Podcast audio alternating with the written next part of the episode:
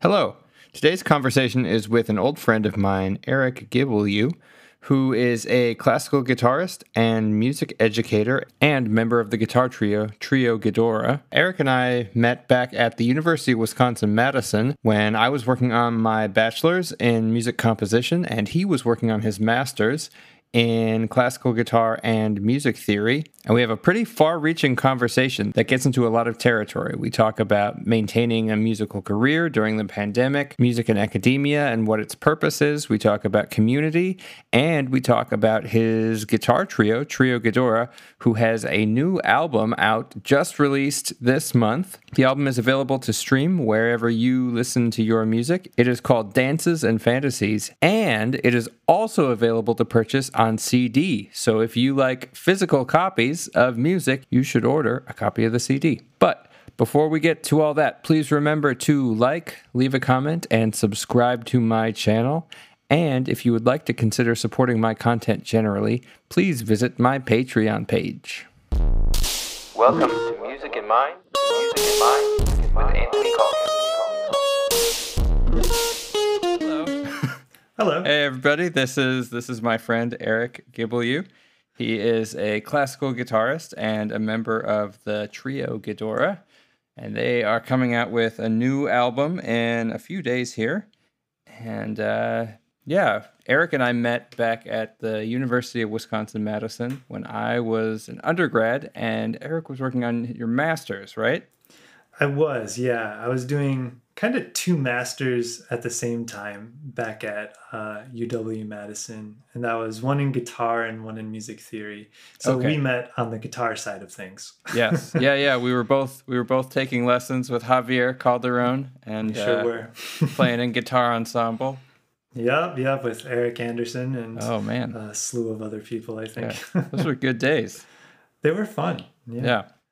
So I I know less about your your theory work at, at UW. What what was your focus, or uh, at, in the master's level? Do you have to write a thesis there? You do, you do, they called a master's paper Okay. at Madison, at UW Madison. Um, so not as intense, obviously, as a dissertation. Um, and what they like you to do at the master's level is write basically two big term papers. Mm. Um, so those are your master's papers. They're kind of beefed up term papers that are supposed to be paired with uh, theory seminars that you do. Okay. So for me, one of them was a Schenkerian analysis paper because I was, uh, well, two reasons. One is I was taking a seminar on Schenkerian analysis with Dr. Brian Hyer. Mhm. And then the other reason is Brian was my advisor. So Oh, great. um, those kind of went together pretty well. So that was a, Schenkerian analysis of a, um, of a Bach prelude in G minor from the well-tempered clavier. Oh, not not the C.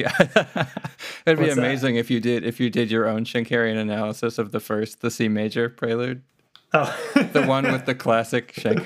right, right. The one that's been done a million times. Yeah. Yeah.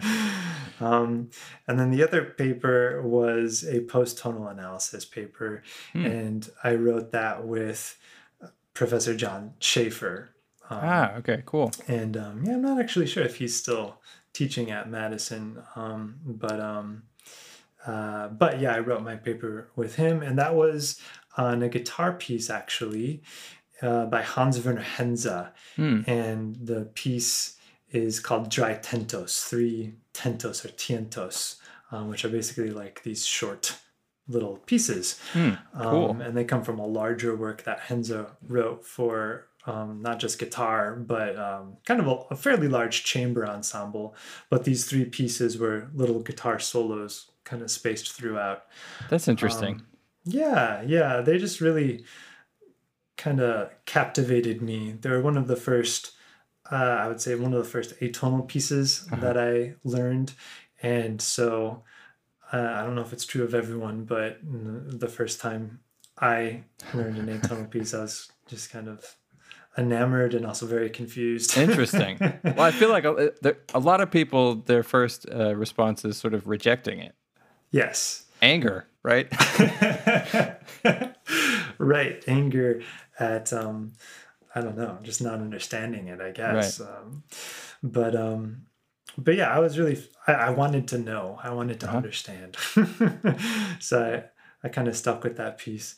Actually, you know, it's funny that you ask that because I just brought that piece back um, because it's it's kind of relevant to something that I'm doing right now, which is recording guitar pieces from the mid uh, 20th Oh, century. yeah, yeah. I've I've seen some of your posts on that. So what i- what is the project? Yeah, the the project is basically a reason for me to actually learn these pieces. Um, Sure.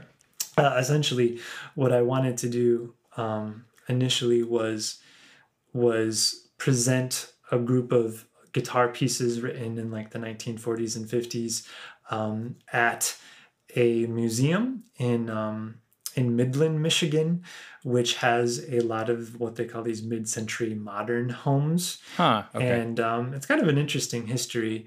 Uh, but you might know Dow, Dow Chemical, um, Uh-huh, this right. really big corporation, Yeah. which is, uh, you know, one of their headquarters is in Midland. Hmm. Um, but the son, one of the sons of the Dow who started that corporation, was an architect, and he studied Hmm. with Frank Lloyd Wright, and was very inspired by him. And anyway, there's a lot of these homes in Midland, Michigan, and uh, the home and studio of the architect Dow um, is now a museum.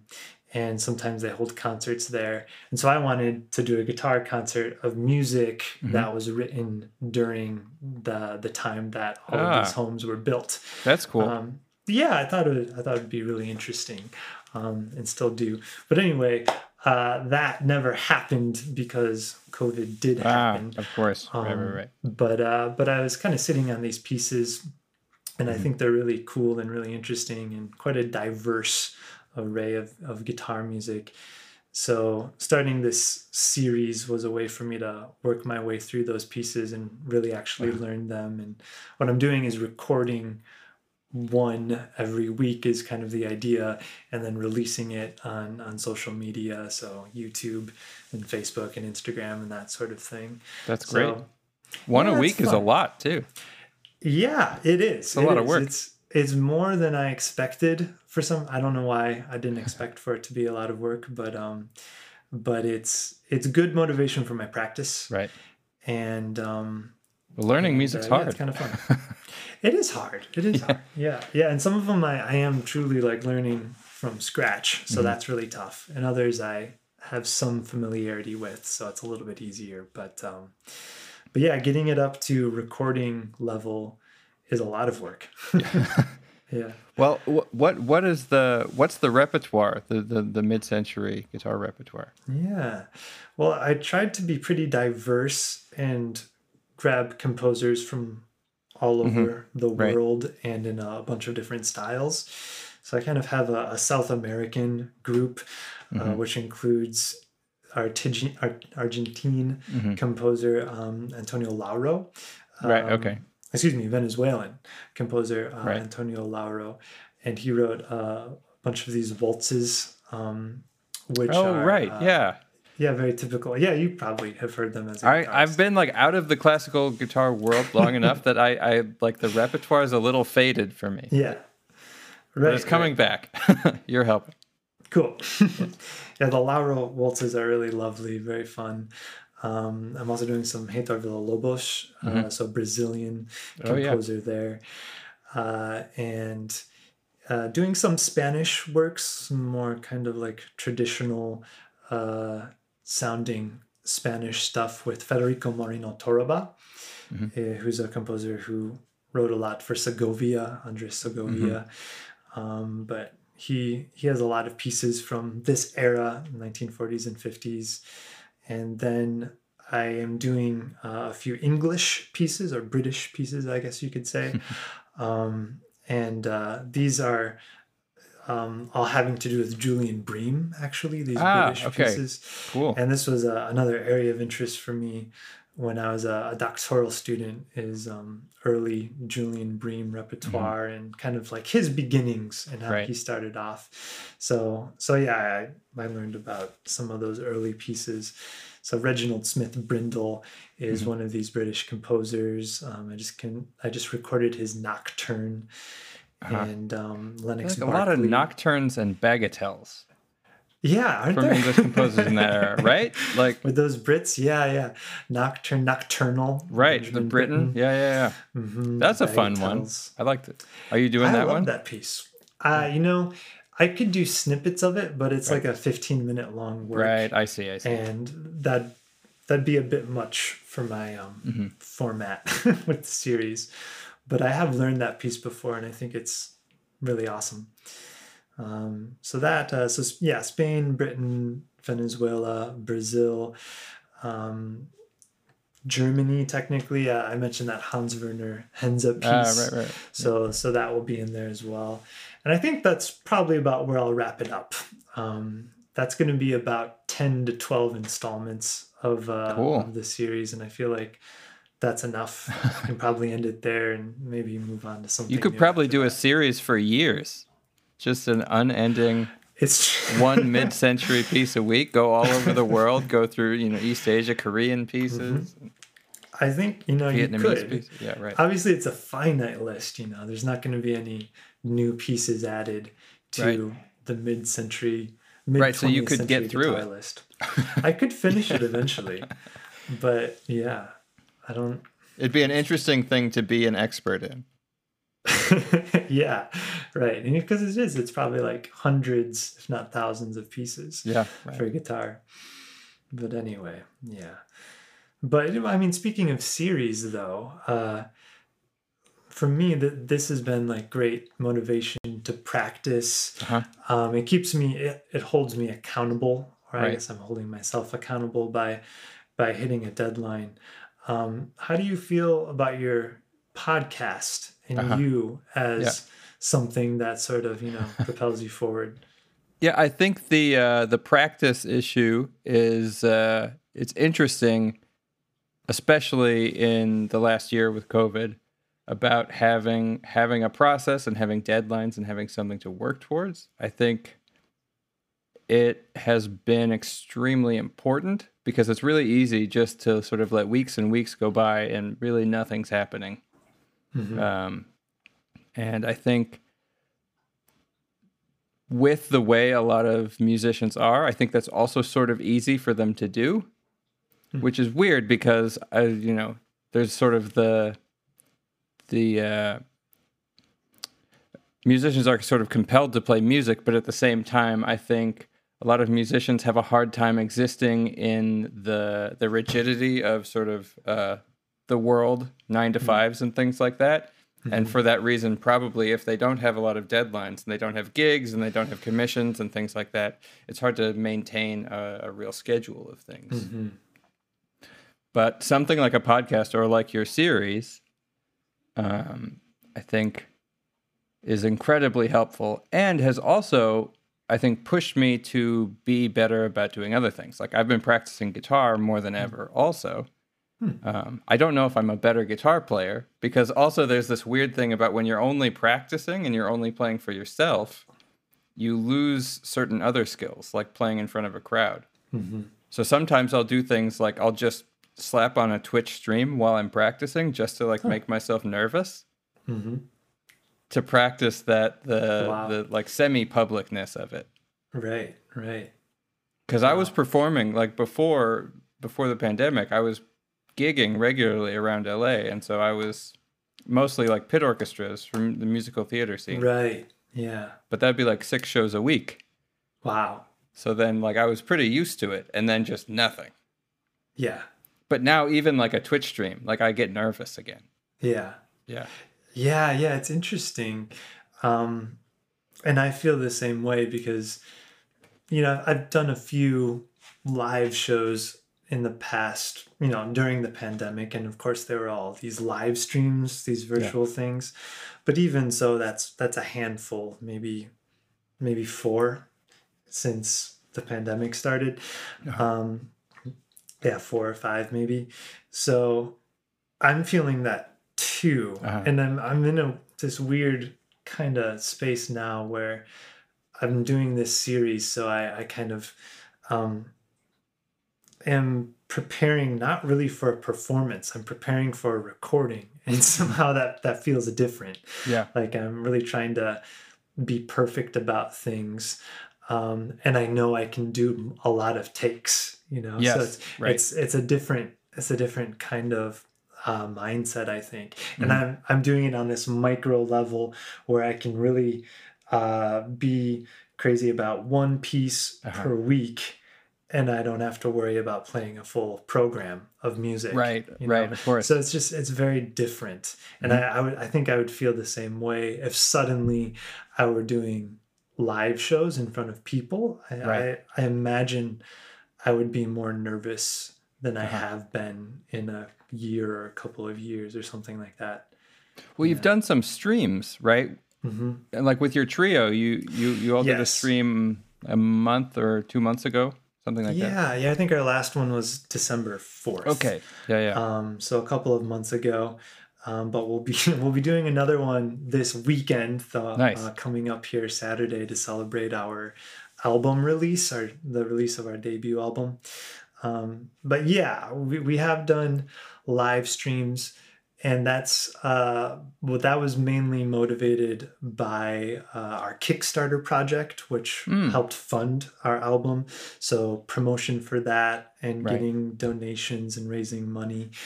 Um, those were our biggest motivators for actually doing these live streams. Because it's a lot harder now since two out of three of us live in Rochester, New York, and I live in Ann Arbor, Michigan.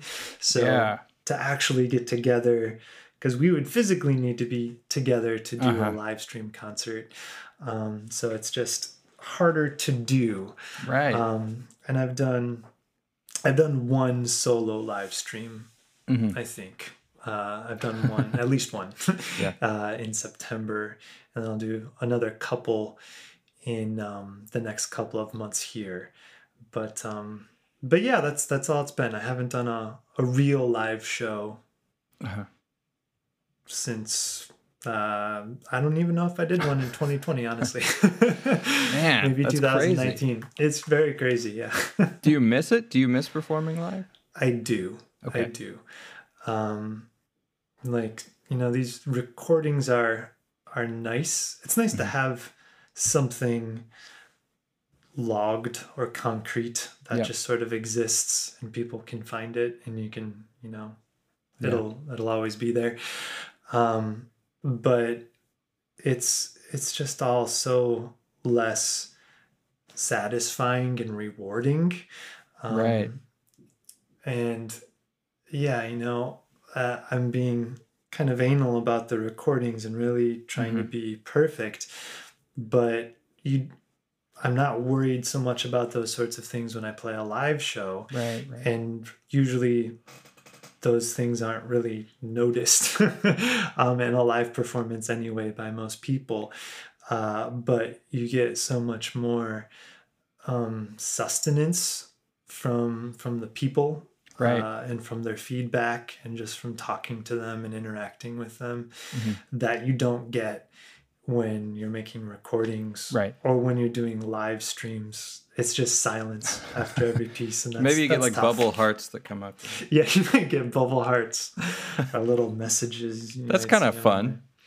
that's nice in a way Yeah. little visual kind of thing but yeah it's weird to just be kind of in a vacuum sonically and there's no there's no sound coming back to you Right. It is. It's. It's very. Very weird.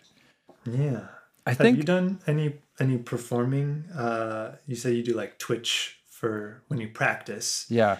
have you done any live stream performing Um. I'm. I mean, I guess I do the improvisations on the podcast. Right. Um.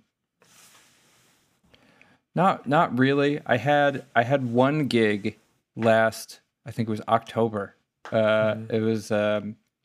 In in that period. Um. Before stuff got more locked down again, it was like it sort of seemed like things were easing just a little, and uh, a nursing home hired me to do an outdoor concert Nice. with um, like the the people in the nursing home on the balconies. It was just wow. like play some solo jazz guitar. Wow. Um, but that was like so weird because I hadn't played live since March, and so I was like really really nervous, and so like for a week every night I just ran ran my set on Yeah. Twitch. But uh, no, it, it, it hasn't been it hasn't been a regular thing. I think I have this problem where I I don't love playing solo anyway. I prefer playing with other people. And I feel like that's what the fun of music is to me is the connection with other people and the connection with uh, the audience. Hmm And I think my fa- my favorite part of a concert is after the concert if you've like worked really hard and like there's that like exhaustion but at the same time like let's go get a beer. Right. And that's my favorite. Like the beer after a fun concert. Oh concert. yeah. Yeah. That's everyone's favorite. That's the Right. best part. yeah, of course. Uh, That Yeah, that's like what it's about. yeah. Yeah. The stress is over, Mm-hmm. and you know, you're celebrating, and that's great. Yeah. Yeah. Yeah. How, So, how do you yeah, feel about that? The uh, the the solo performing since since you're a, a, classical guitar player, I feel like solo performance is a huge piece of the practice. It is.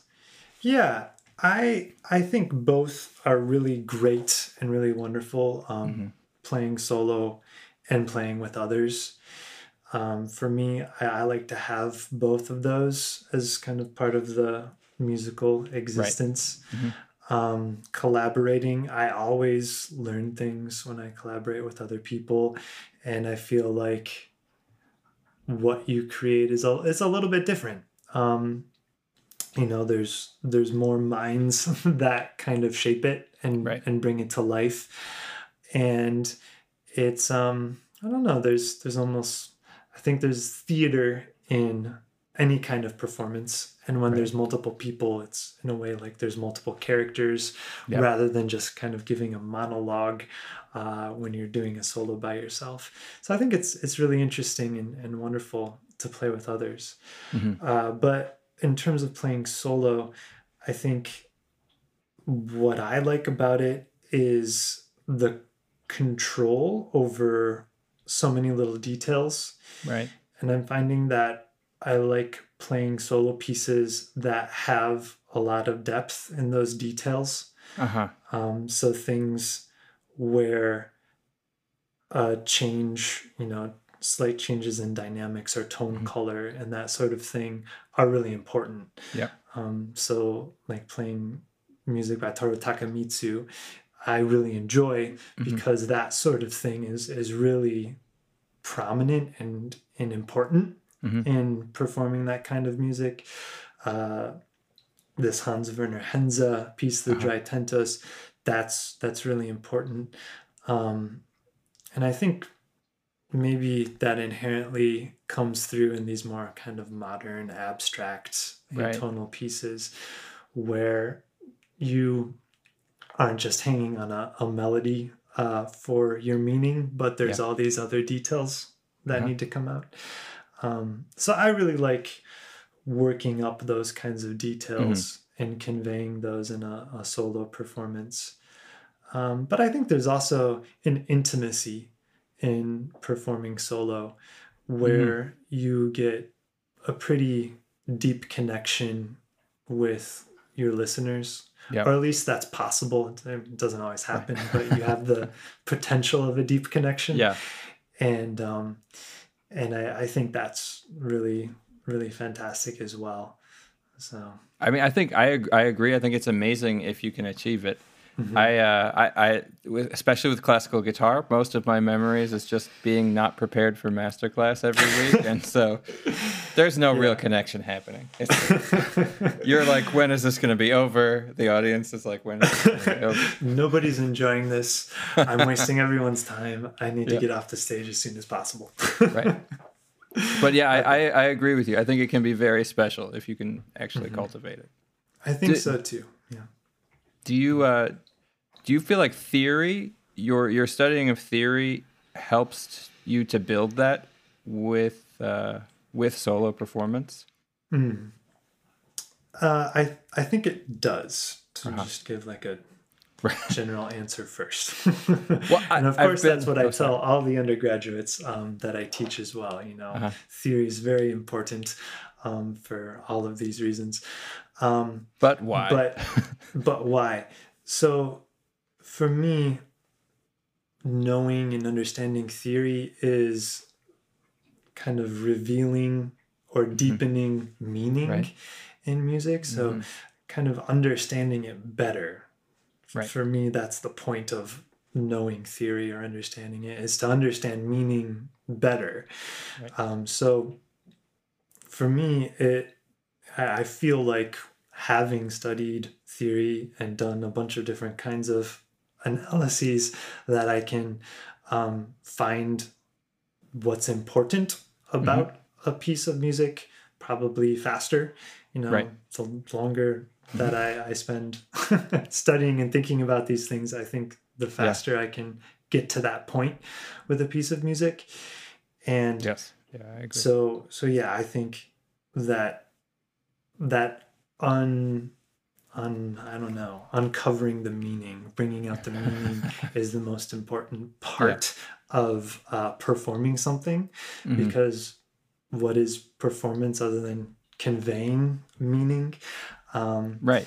so so yeah, like if you're gonna play a baroque piece and not understand anything about the harmonic progressions or the use of dissonances or ornamentation, Right. then it's probably not gonna come across very meaningful. Right. Whereas if you do understand those things, you'll be able to speak that language a lot better Yep. and your listeners will probably understand that a lot better as well. Mhm. And I think that's true of of any genre or Yeah. period. Of Although music. it could also be the quirkiest, most interesting interpretation anybody's ever heard. yeah, it could just be really weird, and it might be valuable for that reason, for its weirdness. I've been uh, I've been thinking a lot about Ed Cone's idea of first, second, and third readings. Ooh, you- oh yeah, right, right. Do you know that one? Yeah, yeah. I that's have. uh. I, I- so I've been like, a Brian Hyer reading. I don't know. I mean, it, it could have been. It might have been. It should have been. Right, it's kind of like reading the mystery novel or something like that. exactly. that. Yep. Yeah, yep. Yep. yeah. I exactly. but but but the idea that sort of like theorizing in a Schenkerian way is sort of like it's a very second reading thing. So stopping there Mm. is a problem because it's it's taking away the fact that music happens over time. And Mm-hmm. so then that third reading is something I've been really trying to get into my practice lately Wow. about sort of being on top of it and in it at the same time. Wow, that's great. Yeah. yeah. So how do you how do you try to occupy both of those spaces at the same time? Uh, it, it, it's difficult. Uh, I find that I mean I can't truly multitask, but if I Right. can sort of move seamlessly between like like um the one I've been I've been revisiting is the Villalobos uh, Choros number one, right? The. Cool. the first one in the book. Yeah. right.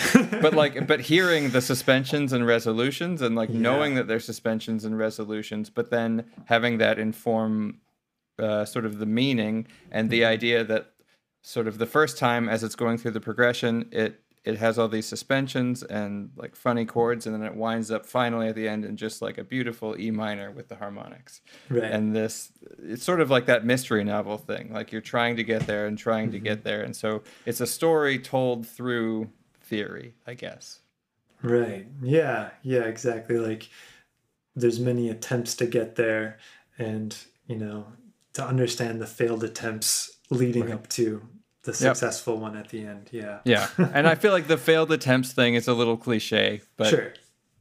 but i guess it doesn't matter i feel like what you're thinking in your head can be really stupid and simple because nobody knows that they're just hearing sounds and the sounds are already elevating it to an abstract space anyway so Yeah, totally true. Yeah. So the the Schenker part is interesting too. Have you have you been following any of the uh, the the Schenker controversy that's going around? I have not. I have not. I um I've not been keeping up with my uh my Schenkerian um gossip. Okay. So fill me in. What's going on? I think there's a big movement against Schenkerian analysis. Um, I think there's sort of two sides to it. There's one side that Schenker himself uh, is sort of a, a problematic figure in history, uh, given sort of his own political and social views, and then sort of what he represented in terms of sort of the assertion of music theory over acad- over the academic world, um, suggesting that like the theory of Bach is music theory, and that's the standard, and that's what all theory is, or something like. that. right, right. Um, but then I think there's also a secondary argument that reductionist music theory is sort of missing the point of most music. Yeah.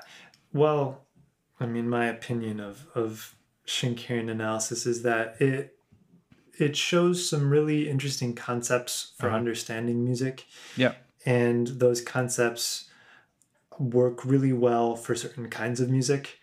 Um, but I don't Right. think you can say that they work for all kinds of music. Of course. Um, right. You know, I guess they probably work best for Bach, and to I mean, they certain work extent, perfectly for Bach, right? Right. That's that's Couldn't work modeled better. after, right?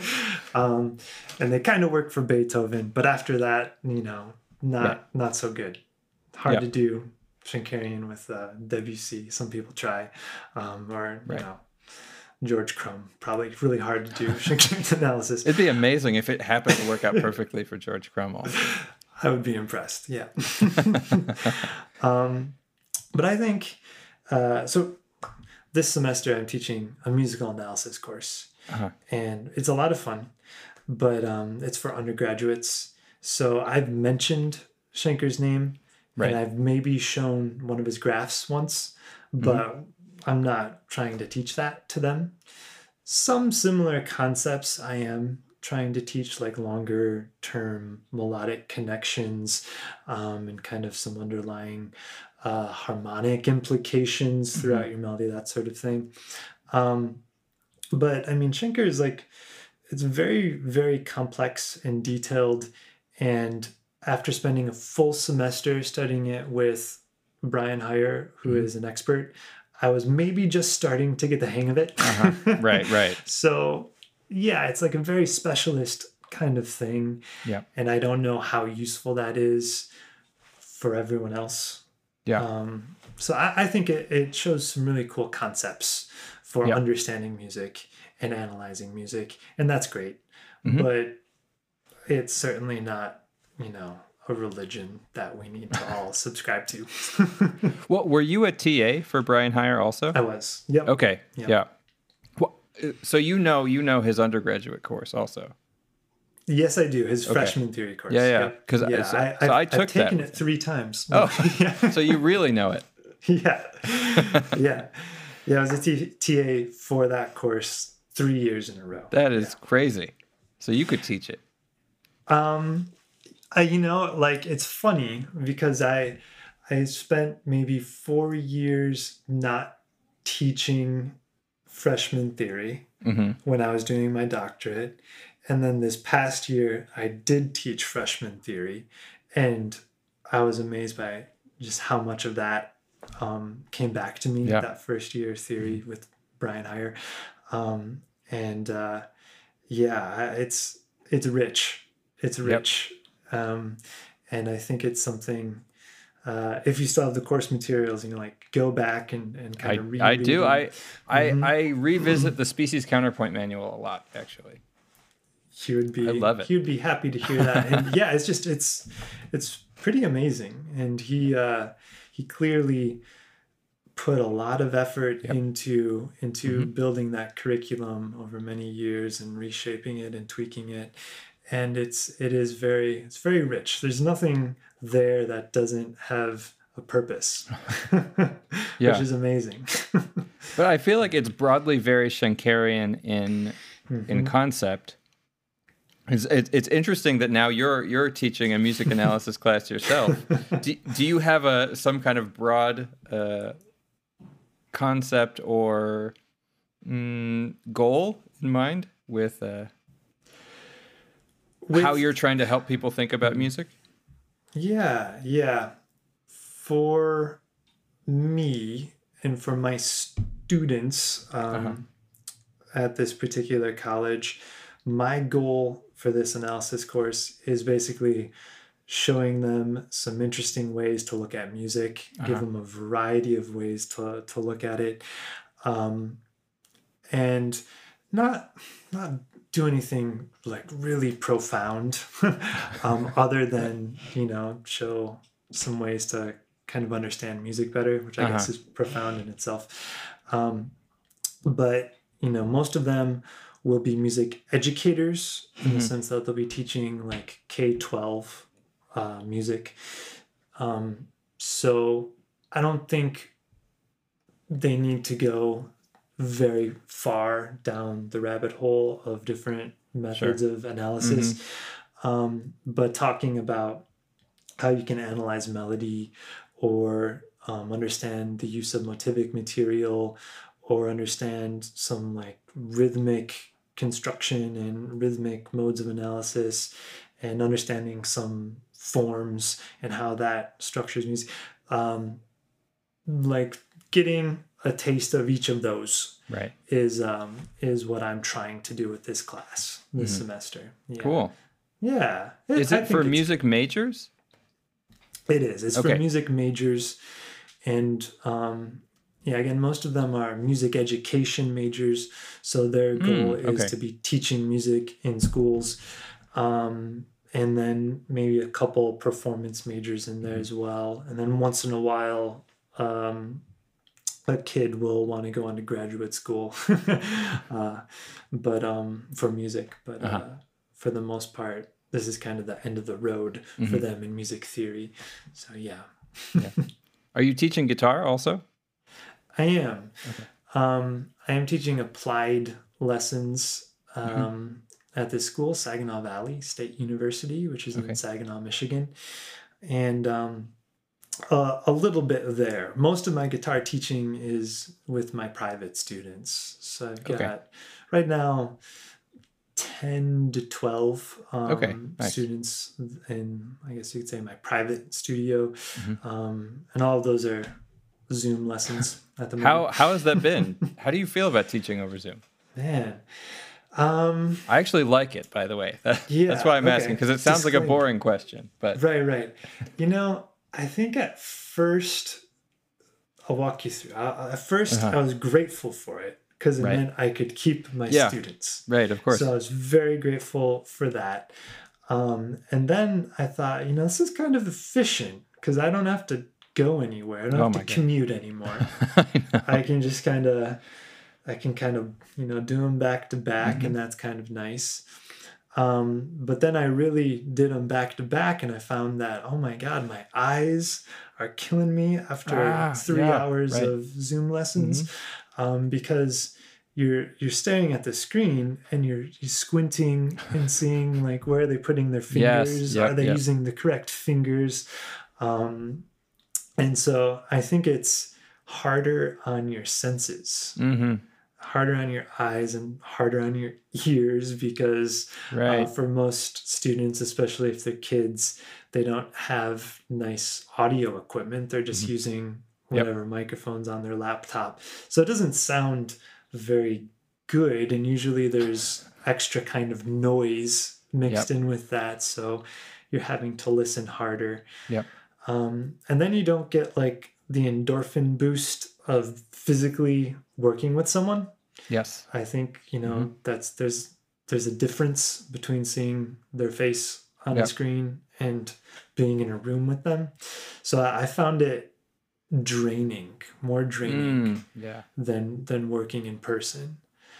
Um, I've gotten used to it, you know, going on about a year now of doing Right. it, which is crazy. But um, yeah, I've got you know two monitors now, which makes life a lot easier, Hmm. um, and then a, a USB microphone, and so so I've made improvements that makes it easier for me. Um, but if I if I have to teach like three hours of Zoom lessons in a row, I definitely am feeling it Right. um, and Yeah. it's not a good feeling.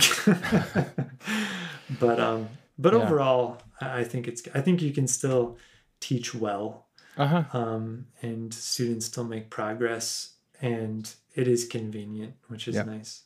Why do you like it? I uh I I think my students have made more progress over Zoom because I think I have a bad habit as a teacher of trying to help the students feel good about what they're playing, so accompanying them a lot to the point of sort of trying to elevate their playing, Mm-hmm. um, but sort of covering over a lot of the inconsistencies and sloppiness. Mm-hmm. And so if I'm not if I'm on Zoom, I can't play with them. And so mm-hmm. then they're forced to face what they can and can't play. Right. But I think Right. the other problem is, especially something really delicate like classical guitar, getting into nuances over Zoom with poor audio, I think is probably almost impossible. It's really hard. It's really hard. Yeah. To talk about, you know, dynamic subtleties or, Mm-hmm. you know, could you play that more tasto? Oh, you are? right, exactly. Oh, you are.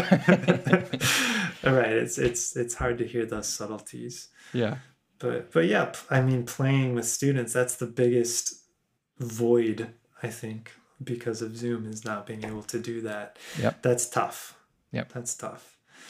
Um, but you know, like you said, it can be a crutch maybe Mm-hmm. for students to cover up their mistakes or whatever.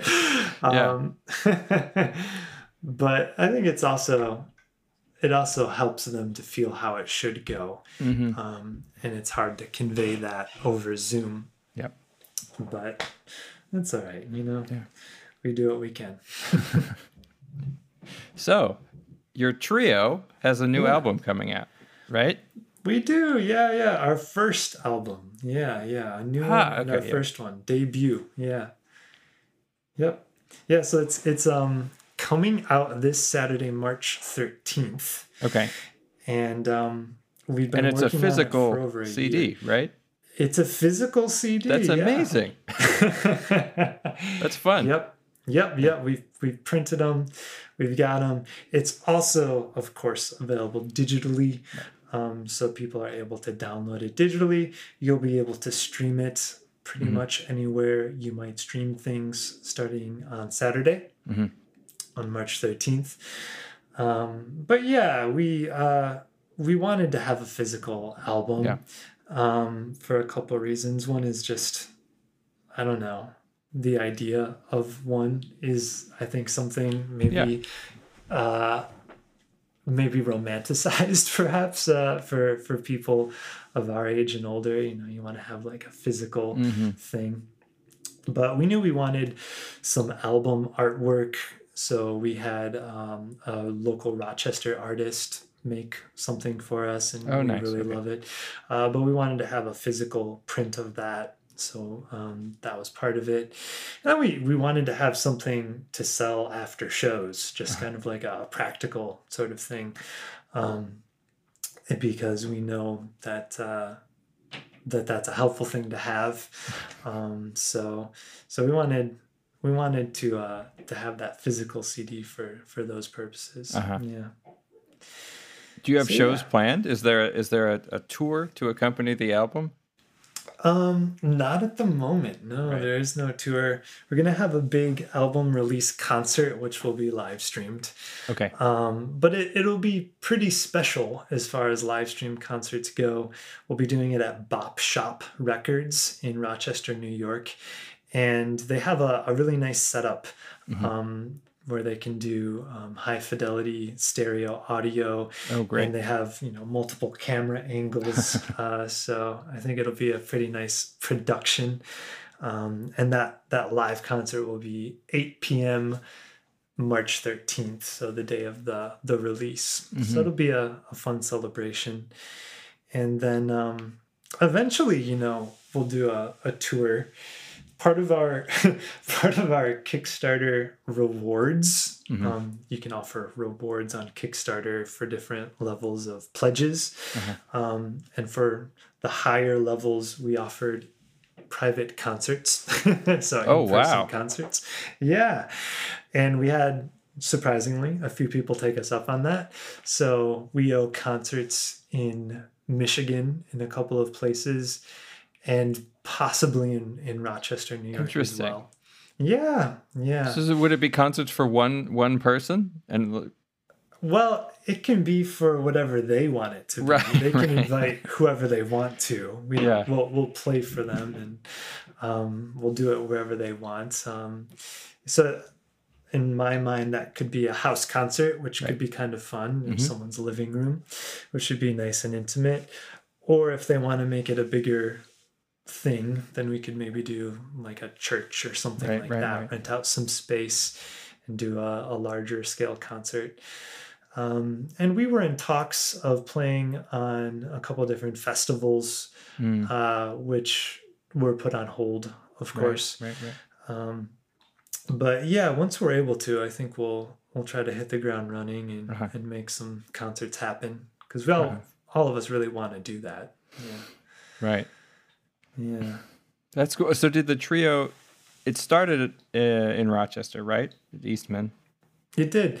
Yeah, all three of us were Eastman doctoral students of guitar at the same time. Uh huh. Um, you know, a slight dispersion of years. Um, Mhm. One was uh, going, was finishing as we were starting, but um, but yeah, that was kind of the the common connection is that we were all doing our doctorates at Eastman, and um, I was doing uh, some duos, some guitar duos with Bernardo, one of the other guys in the trio, and then Ken, the the third of our trio, uh, asked if we would all play on this benefit concert Uh-huh. for um, refugees in Rochester, New York, and so we found some trio rep and played that concert and had a really just really really positive reception Mhm. you know people were very thankful and really loved it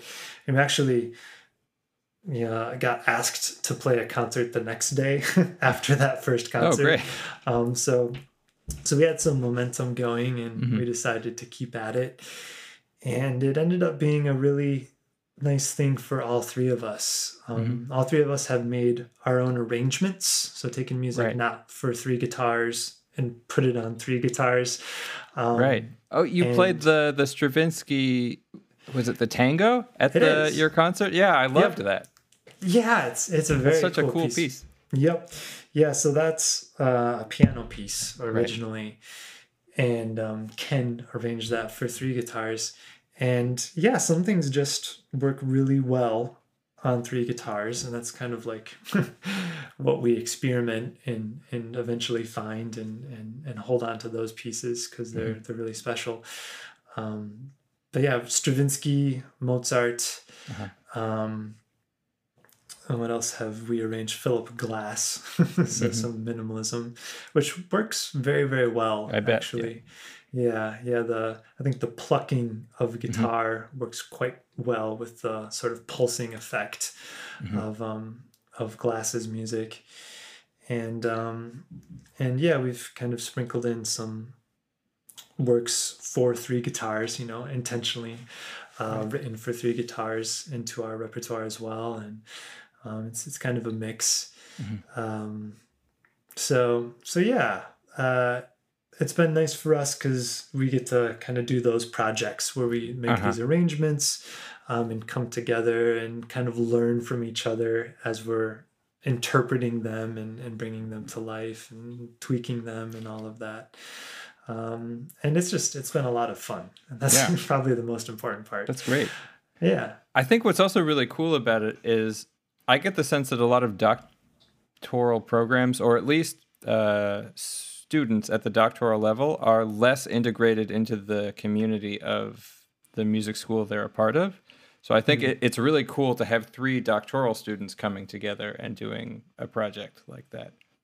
Yeah. Because I, I feel like it happens at the undergraduate and master's level a lot, but Hmm. a lot of times students by the time they're at the doctoral level they you know a lot of them have families a lot of them live Yeah. off campus even and they kind of have a, a life that is separate from the rest of the music school That's I think that's quite true.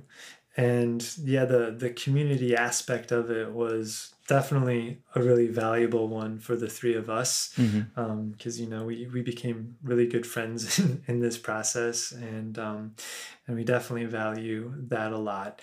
Um, but you know beyond our community of friendship, we also uh, were engaging with our community around us Right. in ways that we probably wouldn't have done if we were just playing solo concerts um, because we were you know traveling around uh, ken the, one of the other trio members ken luke teaches at a few universities in the area so we would go and do concerts at these schools Mm. um, and you know different places around upstate new york and once we're able to i'll bring them out here to michigan and Right. we'll do the same thing out here but it's a it's a really nice way of kind of um, engaging and creating a community Mhm. around our concerts and around our music and sort of bringing together these different communities um, guitar societies Uh-huh. are um, are uh, are an important thing if you're a classical guitarist especially but rochester has a, a really good one Mhm. um, there's a, couple really good ones here in michigan and we're starting to you know get overlap between them Oh, great. cross pollination because we're each involved with Yeah. them and and we're doing these concerts and they're they're learning about us so so yeah it's it's it's a nice it's a nice thing Yeah, it's also great to hear that that you guys are going and playing outside of academic spaces. definitely yeah I think there's a, there's a real problem. There's a disconnect um, that's sort of built into the fact that music exists in academia now, hmm in that academia sort of inherently exists separately from society, and then all of this music happens in in the world that has nothing to do with academic music, pop music. Rock It used to be jazz. Now jazz is basically academic music, right? But uh, yeah right right but yeah uh, yeah it's it's a it's a funny thing um academia's relevance and you know how does it fit in with community um you know i think in in its defense i think a lot Uh-huh. of universities are making an effort to be Oh, yeah. more um present in their communities and their Yep. surrounding communities and i think uh you especially see this with music programs and music students mhm. um, because you'll see a, a lot of community music schools which are associated with universities. Mm. UW Madison had one, Eastman School of Mhm. Music has one. Um, and you know their whole purpose is to bring in community members Right. and have them uh, study mostly with students of the those music schools um, and so I I think it's academia is becoming a little a little less isolated or stratified in that Right. sense. Um, but you are correct in that it's um, it's it's an issue I think of um, accessibility in a lot Mhm. of ways. Uh, right. you know like you said there's kind of music which exists in academia and then there's everything else and when Right. you're in school you study that academic music and you Yeah. play that academic music and then uh, it can be a little weird when you kind of go out in the community and only play that academic music Right. because there can kind of be that barrier um, you know like you understand it because you've been studying it Right. but most other people don't understand it's kind of like a Uh-huh. foreign language so that's that's a an Mm. area i think academics or you know at least students of music need to navigate um, and i think there's lots of ways to do it you can kind Yeah. of bring in little bits of of Right. unfamiliar things and sprinkle in your I don't Yeah. know your Lauro waltzes in there to something Yeah. a little more popular and accessible. Yeah, I don't know. What's Yeah. your take? I, I don't I don't know how much I think it has to do with accessibility. I I think there's a lot of very challenging and strange music out there that is very popular. I see academic music as being whatever that means. I see music that is created within brick walls of universities Mhm. uh, as being um, very resistant to the show business side of Hmm. things. The fact that um, if if you go to uh, an underground DJ concert and they're just making these crazy noises and everybody's ears are bleeding, uh, they're I mean that's really challenging and aggressive and whatever. Right. But they're they're also putting on a show, Mm-hmm. and um, I think I've noticed it a lot with classical guitar, but I think it happens in a lot of with a lot of classical performers. Is they're so focused on sort of the music that they're not thinking about the fact that they are sort of also acting as an entertainer. Mm. Mhm. Um, because most people don't want to sit and listen to a dissertation on a guitar. Can't blame them for that. Right. yeah. Right. Yeah. True. Um, yeah, and it's kind of like that's one of the many many things that you don't really learn in Right. school, Mhm. which are really important. Um, you know how to Right. be an entertainer, Mhm. even when you're presenting classical music. Yeah. Of course, that's important because that helps you connect your message to your audience. You know, that's that's Exactly. very important. I think it sounds sort of cheap, but I hmm. don't think it is. I th- because it's like what you're saying. It's it's about the connection with your audience. And I think mm-hmm. even crafting a lecture or something like that, if you mm-hmm. think it out and you think about how you're going to convey it, that's important and that's also a performance in a way. Right. And really talented lecturers are really good at communicating ideas to their students for that reason. And I think they take the performance aspect mm-hmm. seriously. Yeah. Yeah, I, I would agree. I think so. Yeah. Yeah. Wow. yeah, it doesn't it doesn't have to be a laser show and everything. Right. Although it could be. That's cool. I would go see that. Yeah. Yeah. What about your trio? Should they have a laser show? We would love a laser show. Absolutely. you know, as soon as we can get one, basically. Um, Right. Well, yeah. people got to Yeah, get we- on the Kickstarter. What's that? People got to get on the Kickstarter. That's our next Kickstarter project is Yeah. lasers. yep. yeah, yeah. I mean, the trio definitely has fun when we put on a That's great. concert. Um, and I think people like that Mm-hmm. because because it keeps it um, it keeps it fun for them. I think. Right. You know, we're up there laughing at each other, and that encourages the audience to join in. Mm-hmm. Yeah. Um, and then yeah, we play we play a mix, quite a wide mix of music. Mhm. Some of it's um, folk based in a lot of ways, Mhm. uh, and I think really familiar sounding to the Right. audience, even if they haven't heard that particular piece before.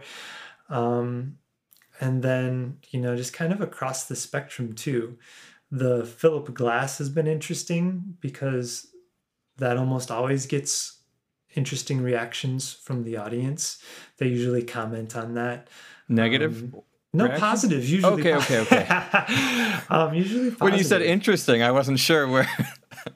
well, interesting, interesting for me, but oh, positive. okay, I see, I see. Uh, I was gonna say I can't imagine people not liking Philip Glass.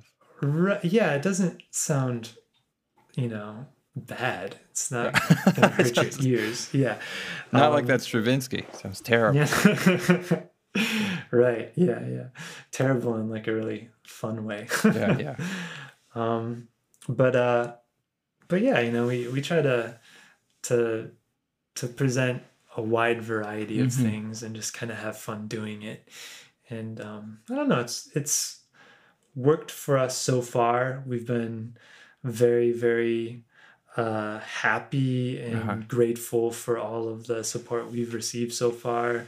Like our our Kickstarter far exceeded our expectations. Great, cool. um, so so yeah, it's just been it's been really nice. Mm-hmm. People, uh, I think, support. Uh, maybe the community part of it is Mhm. is something that they're recognizing. They're seeing like, oh, that they're doing something that's in ways helping everyone around them, and that's really nice. I don't know. Yeah, But, I think um, It's important. I I think it, it's like a it's like a comedian. Like an audience will pick up in two seconds if a comedian doesn't think what they're saying is funny. Right. Yeah, exactly. Right. You Right. gotta be committed to what you're doing and what you're Right. presenting. Or or if you see a band, you you want to believe they're all best buddies. Right. That's It's, true. It's not fun if you think they don't like each other. yeah. Yeah. right. Yeah, exactly. You wanna you wanna like see the friendship and the community because that's what you want to be part of. Yep. You don't want to be part of a dysfunctional relationship. Or if That you do, that's maybe you have some issues. There's some other your- problems there, yeah. Yeah, right. cool. Yeah. Well, do, do you want to try playing something? I would. Yeah, Awesome. that'd be cool. Sweet. Um, I don't, Nice. any any instrument is fine. I thought I thought Okay. I'd go classical. Yeah, I think classical is is great. We'll relive those uh, Madison days. Yeah. Did we play? we played Bi- Bio de Gude? We did, yeah. You know, it's funny because my trio now plays that piece as well. Oh, sweet. Yep. It's actually on our album. Oh, that's great. I'm excited about that. yeah.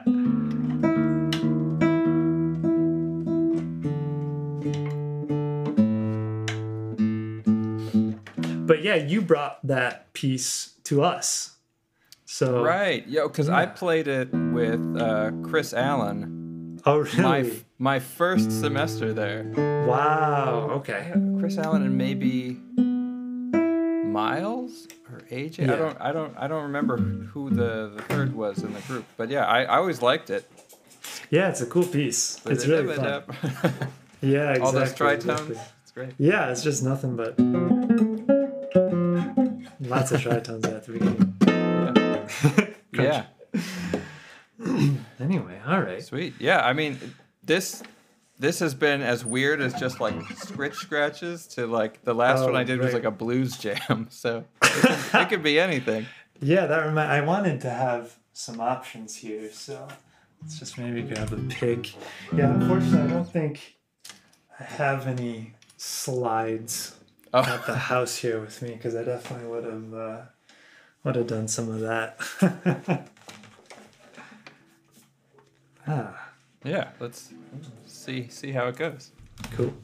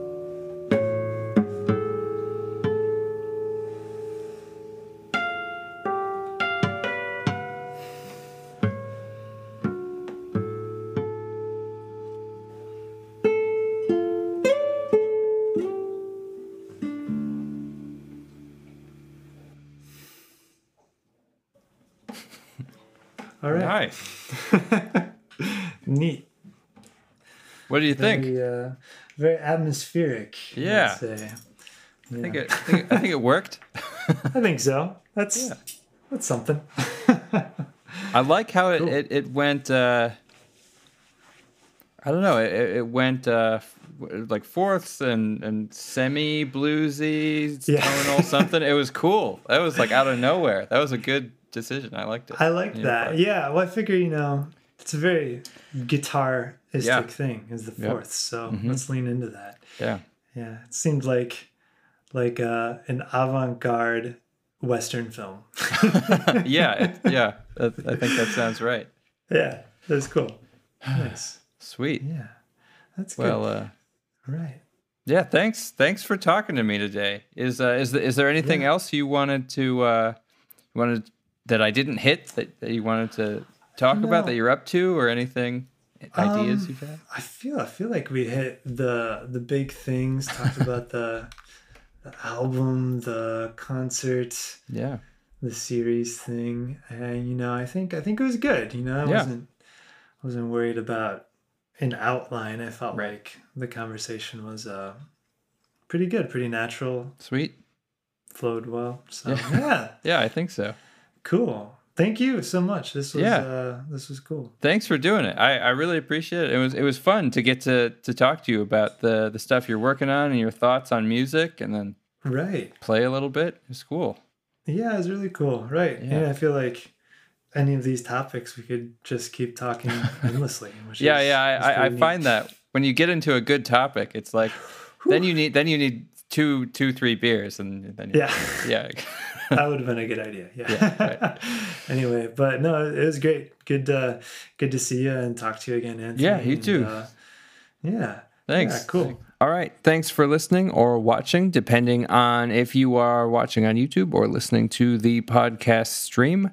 Please remember to check out Eric Gibble and his trio, Trio Ghidorah. Their album, Dances and Fantasies, is out now, both available on CD and wherever you listen to your music via streaming. And also remember to like, leave a comment, and subscribe to my channels. And if you would like to consider supporting my content, please visit my Patreon page. Thanks. Bye.